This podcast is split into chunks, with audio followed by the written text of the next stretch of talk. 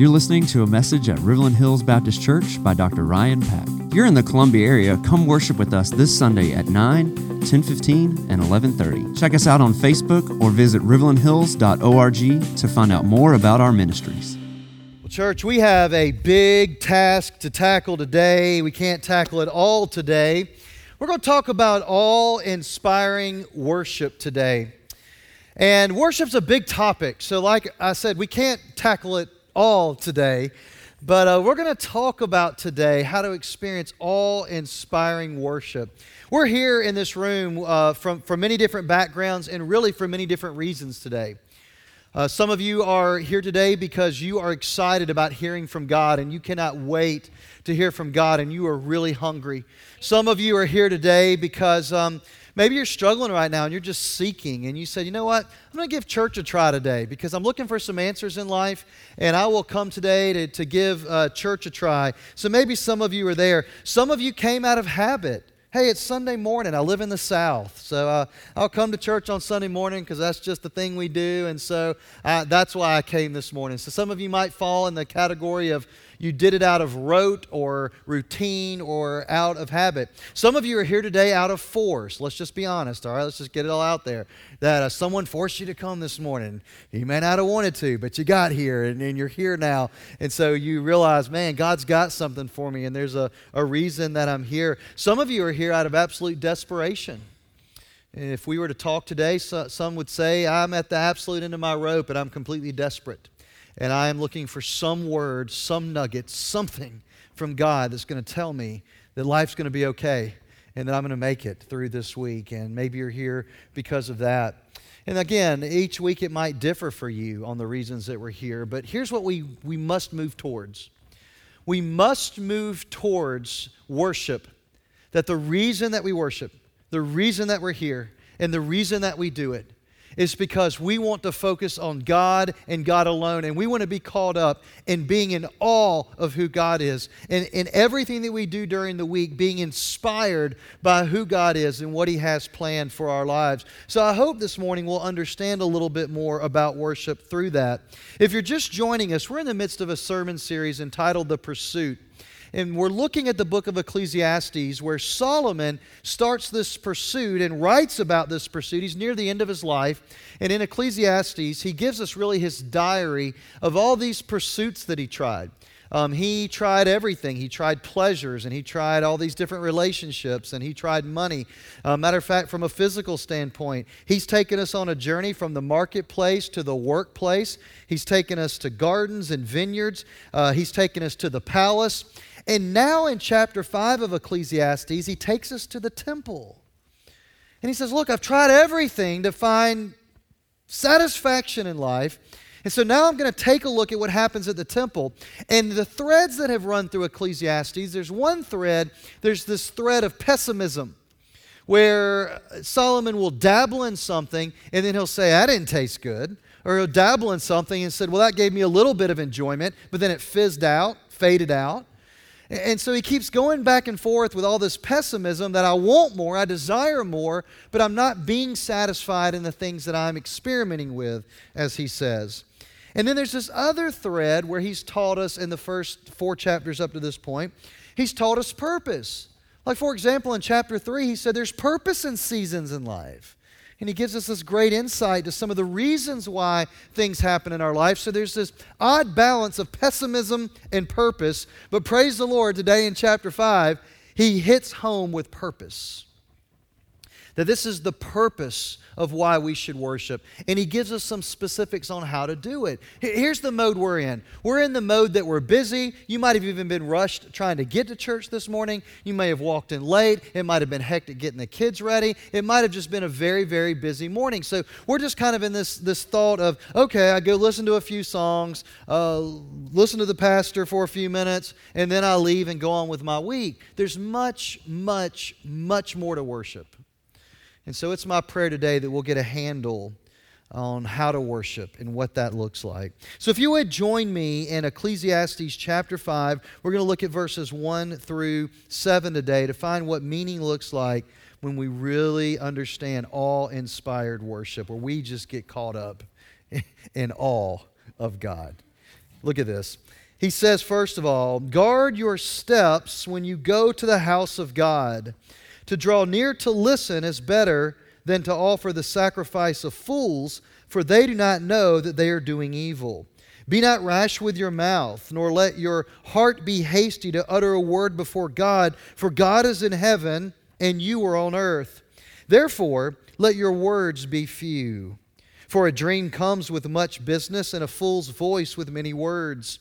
When you vow a vow to God, do not delay paying it, for he has no pleasure in fools. Pay what you owe. It is better that you should not vow than you should owe and not pay. Let not your mouth lead you into sin, and do not say before the messenger that it was a mistake. Why should God be angry at your voice and destroy the work of your hands? For when dreams increase and words grow many, there is vanity. But God is the one you must fear. So, how do we fear God? How do we revere Him? How do we worship Him? Well, Solomon gives some very interesting insights, and this is what I love about the Word of God. I get so excited about God's Word because I'm reading text to you from 3,000 years ago. And what I love about the Word of God is these instructions for worship from, th- from 3,000 years ago is applicable in the modern age in 2017. So I want to look at some of these.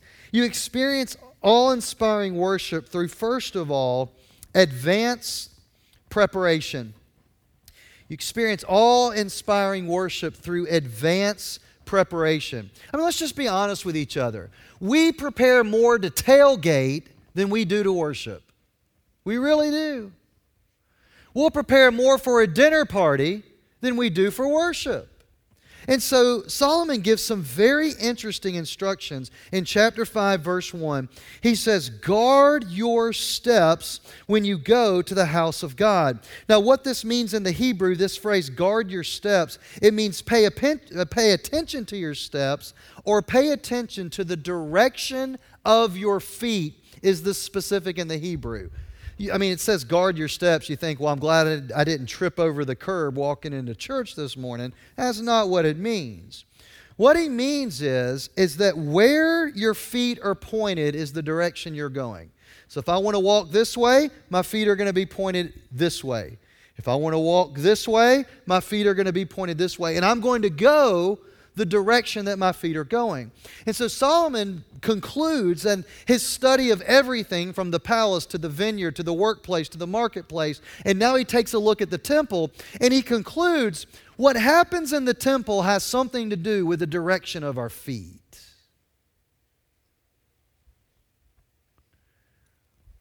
I wonder what direction your feet have been pointed this week. I wonder if you've been taking steps toward God or away from God. I wonder if, if we're moving steps to grow closer to God or if we're moving away from God. And see, here's the frustration with what happens on Sunday morning for many of you. You would say, you know what, I've come to worship this morning. I sang a song or a few songs. I heard a sermon, but I'm not getting anything out of it. And I'm wondering why I'm not getting anything out of it. Matter of fact, the conversations people often have after a worship service is hey, did you get anything out of it? Friends, we are asking the wrong questions. The question is not to be asked, what did I get out of worship? The question to be asked is, what did I bring to worship? That's the question that must be asked because he says, guard your steps. So we just come in here half hearted. We, we come in here with our feet going a bunch of different directions. We come together to worship corporately when throughout the week we haven't been following God at all, and then we blame God or point fingers saying, I didn't get anything out of it. We don't get anything out of it because we don't walk in a direction to put anything into it. So I wonder if in your life right now there's some area of rebellion or some area of unconfessed sin. I wonder when you come to worship, not only corporately, and by the way, this is a time of corporate worship, and the reason why this time should be electric and should be exciting and should be phenomenal and should be awe inspiring is because the way it should work is that people that have been following God, reading God's Word, worshiping God, their feet pointed towards God all week long as individuals, then come together corporately. You want to talk about stirring the fires of revival? When you have people that have been walking with God all week as individuals, then they come together corporately corporately and they are pumped up, jazzed up, super excited that they're there together worshiping God, then things start happening. But it goes back to whether or not I guarded my steps before I entered into the house of God. And you know what we've made the house of God? We've made the house of God a house of preferences that I want this song and that song or this preference towards this style of worship or that style of worship. And what we've done is we've worshiped our preferences more than we worship God. We worship what we want to get out of it more than we'll put into it. And so, if we're going to have awe inspiring worship, there must be some advanced preparation. Well, how do I prepare? Well, you prepare each day by spending time in the Word of God. You prepare each day when you're with God in prayer. That's how you prepare that. I want to hear from God and I want to spend time with God. And so, as we pray, as we seek God during the week, as we worship God during the week, that we come together then corporately to focus our attention on Him. Solomon tells us worship requires advanced preparation. Secondly,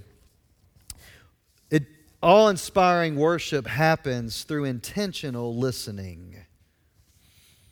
I hope you caught this when we read the text, but there are numerous times that Solomon talks about listening. For example, verse 1 guard your steps when you go to the house of God. To draw near to listen is better than to offer the sacrifice of fools, for they do not know that they're doing evil. Verse 2 Be not rash with your mouth let, your heart, let not your heart be hasty to utter a word before God. Then he goes on in that verse to say, Let your words be few. This is not true for all of us in this room, but this is true for some of us in this room. Some of us right now are not hearing from God because we talk too much and listen too little. So Solomon gives this very interesting instruction. He says, Look, don't talk too much, let your words be few. He says, Don't be rash with your mouth. When you draw near to God, draw near to God to listen to Him. You know what we typically do when we pray?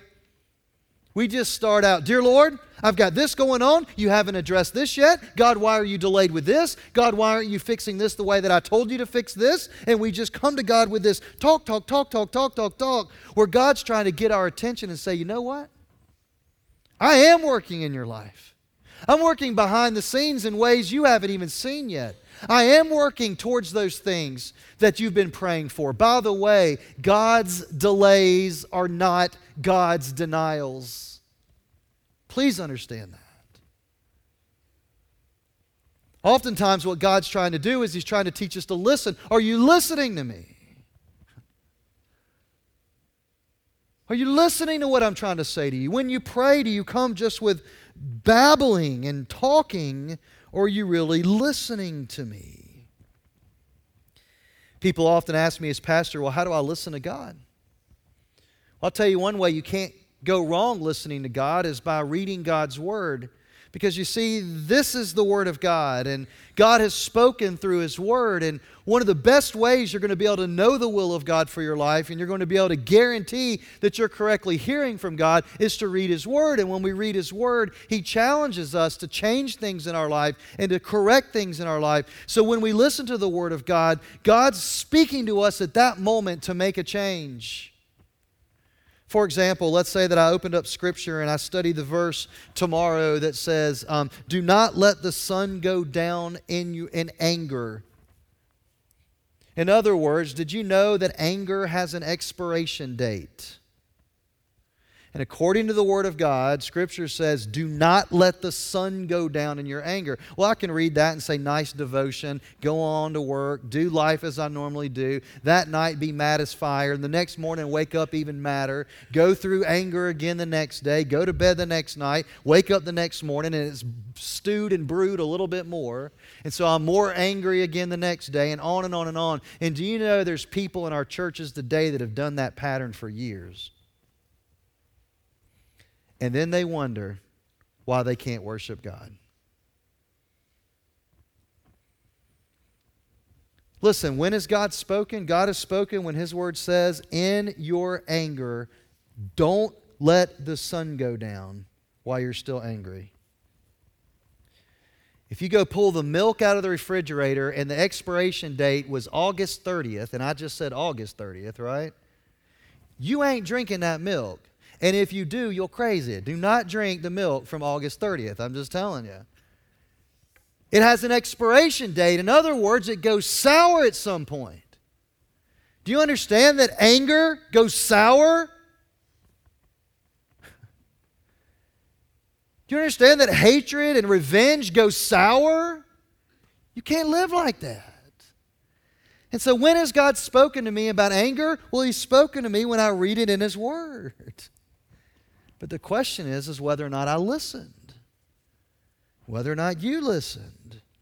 And so we must be intentional with our listening and be intentional with when we come to worship God that we're listening. That's why David wrote, Be still and know that I am God. He didn't say, Get busy and know that I'm God. He didn't say, Go do a lot of activity and know that I'm God. He said, Be still and know that I'm God. Be still. To be honest, some of us are too fidgety to hear from God. Because we won't spend we won't spend time with him. We won't listen to what his word says. We won't go to him in prayer. But yet we'll shake our fist when things don't go our way, right? But we won't listen. So Solomon very wisely Solomon had his flaws. Solomon had his faults. But Solomon here very wisely says, Look, when we enter into the house of God, our feet have got to be facing the right direction. So we got to be prepared.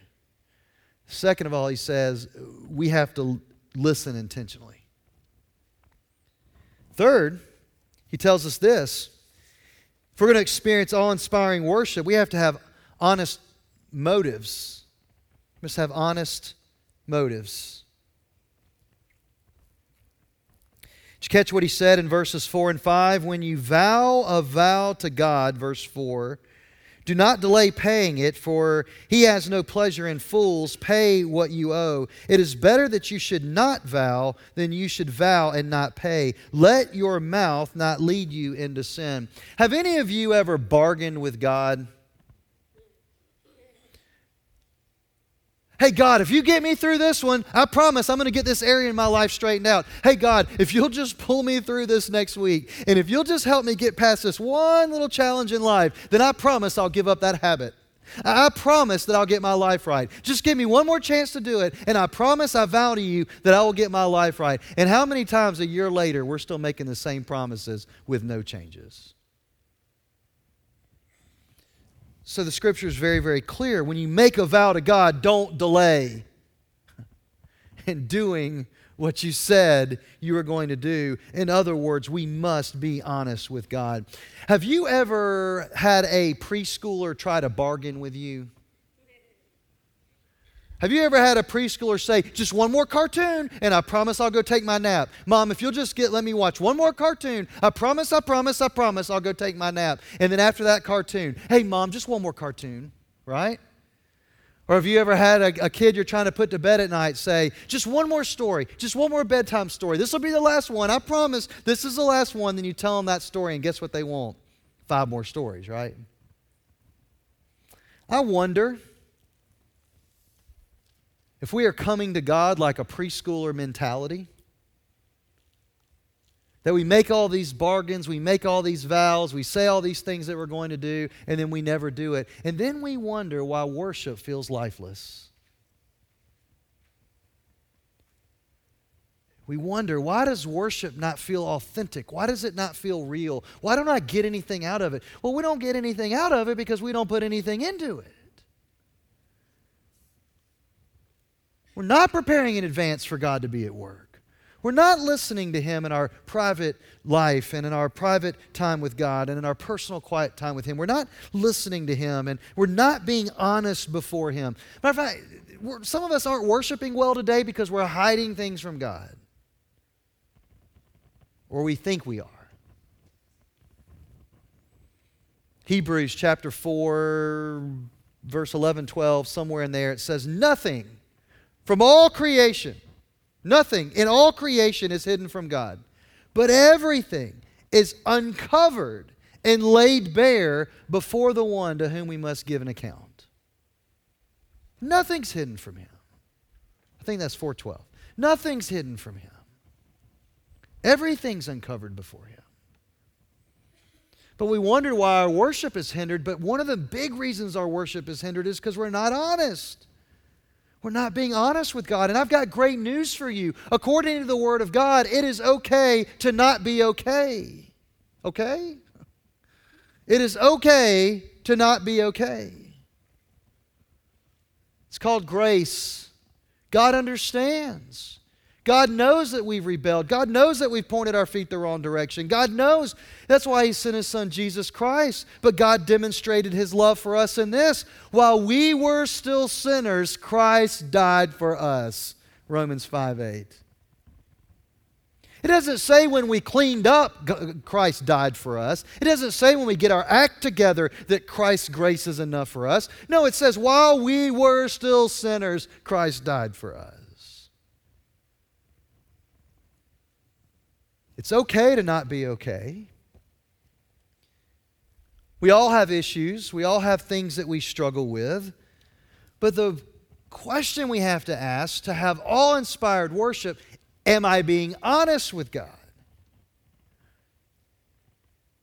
Am I really being honest before Him? Am I bringing things to Him that I struggle with? Am I being honest with Him about things that I say I'm going to do? When I'm confronted with something in Scripture, am I being honest about the struggle I have? When I'm confronted with something in Scripture, am I honestly taking steps to do what's right before God? Fourth, we experience awe inspiring worship through accurate focus. Some of you today, you so bad, you so, more than anything, you want to experience God more. And I am, expe- I, right now, I am convinced that people are hungry for God in ways we've never been hungry before but because of the fast changes in our culture and because of the stagnation in the church, we, have just said, all right, we'll just go do the routine thing. We'll just go do the, the rote thing at church. We'll just go do that worship thing. But we're not doing it in an awe inspiring way because we've just kind of brought our standards down and said, eh, I'll just accept that church is at this level and I'll never get anything else out of it. Shame on us. We have lost our focus. And listen to what Scripture says. Scripture says in Ecclesiastes 5 in verse uh, 2 it says, um, Be not rash with your mouth, nor let your heart be hasty to utter a word before God. In other words, be careful with those words. Listen more than you talk. Why? For God is in heaven and you are on earth. Often, what we do in worship is we're trying to fit God in our box. God, I want you in this little box. This is what I need. This is what I want. So we try to cram God into a box. Real worship is when we open up our box, the box of our life, and we say, God, here's the box of my life. I surrender it to you completely. Everything that's in here, including all the hiccups, hangups, and junk, everything in here, I release to you. Wow is you, woe is me. That's worship. Wow is God, woe is me. Worship causes us to realize God's position of His greatness, but worship helps us to realize our position that I'm a sinner in need of grace. So that's when it becomes all inspiring. And he said, Look, we've got to realize that God's in heaven and I'm here on earth. And then Solomon concludes in verse 7 of this section But God is the one you must fear. God is the one you must fear. Truth of the matter, some of you fear human beings more than you fear God. Some of us fear the words of man more than we fear God. Some of us are more worried about impressing human beings than we are serving God. And the way we know we've messed that up is when we mess up the wow is God, woe is me. And too often we're saying, wow is me, where is God? And so we've got to get this right. There's a famous African American preacher by the name of S.M. Lockridge. S.M. Lockridge was the pastor of Calvary Baptist Church in San Diego, California, uh, for about 40 years. And um, he served faithfully, and he's got many famous sermons that he preached. He actually passed away in the year 2000, but one of his most famous sermons he preached, he was trying to describe to his church how great God is. And he just he tried to find all the words he could think of to describe the bigness of God and the greatness of God. And so he had a famous message called That's My King. I don't have time to do all of it today, but I wanted to read some portions to you from S.M. Lockridge's sermon, That's My King.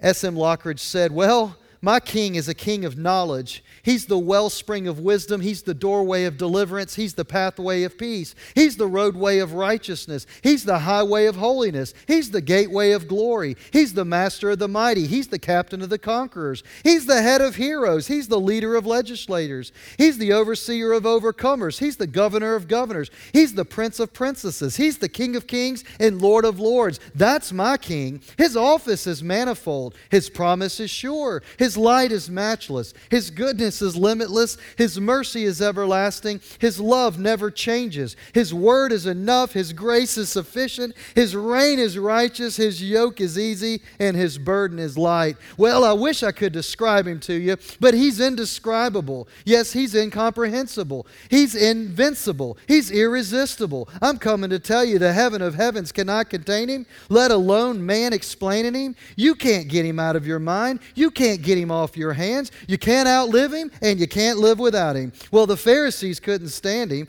but they found out they couldn't stop him. Pilate couldn't find any fault in him. The witnesses couldn't get their testimonies to agree. Herod couldn't kill him. Death couldn't handle him. The grave couldn't hold him. That's my king. Praise the Lord. That's my king.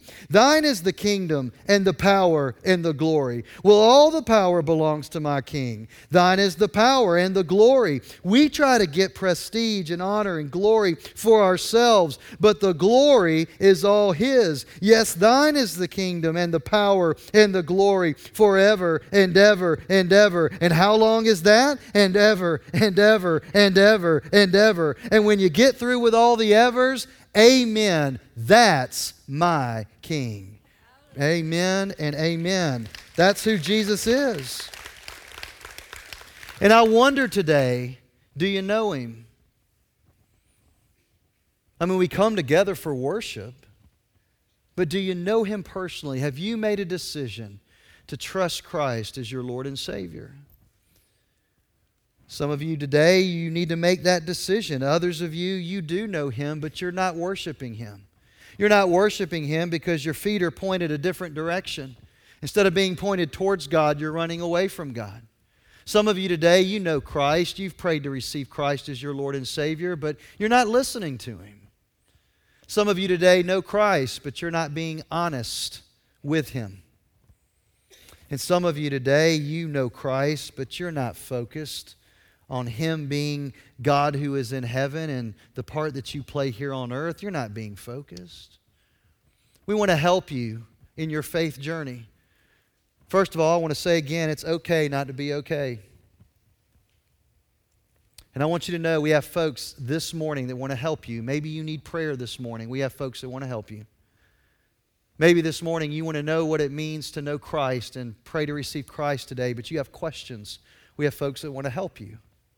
Today you may be ready to join Riverland Hills and you just need to know what steps you need to take to join Riverland Hills, and we have folks that want to help you. Or maybe today you're just wondering about next steps on how can I get involved? How can I serve? How can I be a part of this church in a different level than I have been?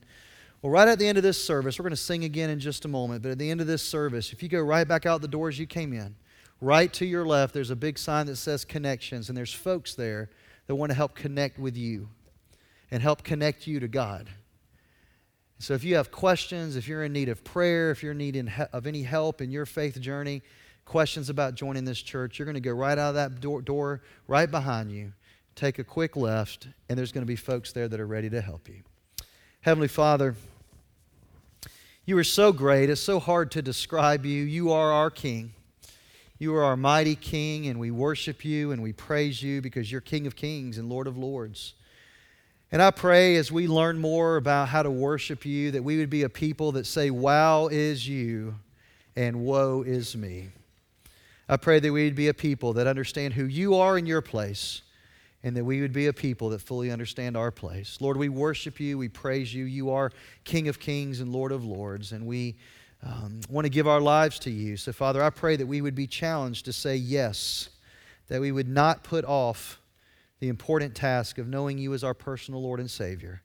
And if we know you already, the important task of guarding our steps so that our feet are pointed towards you and you alone.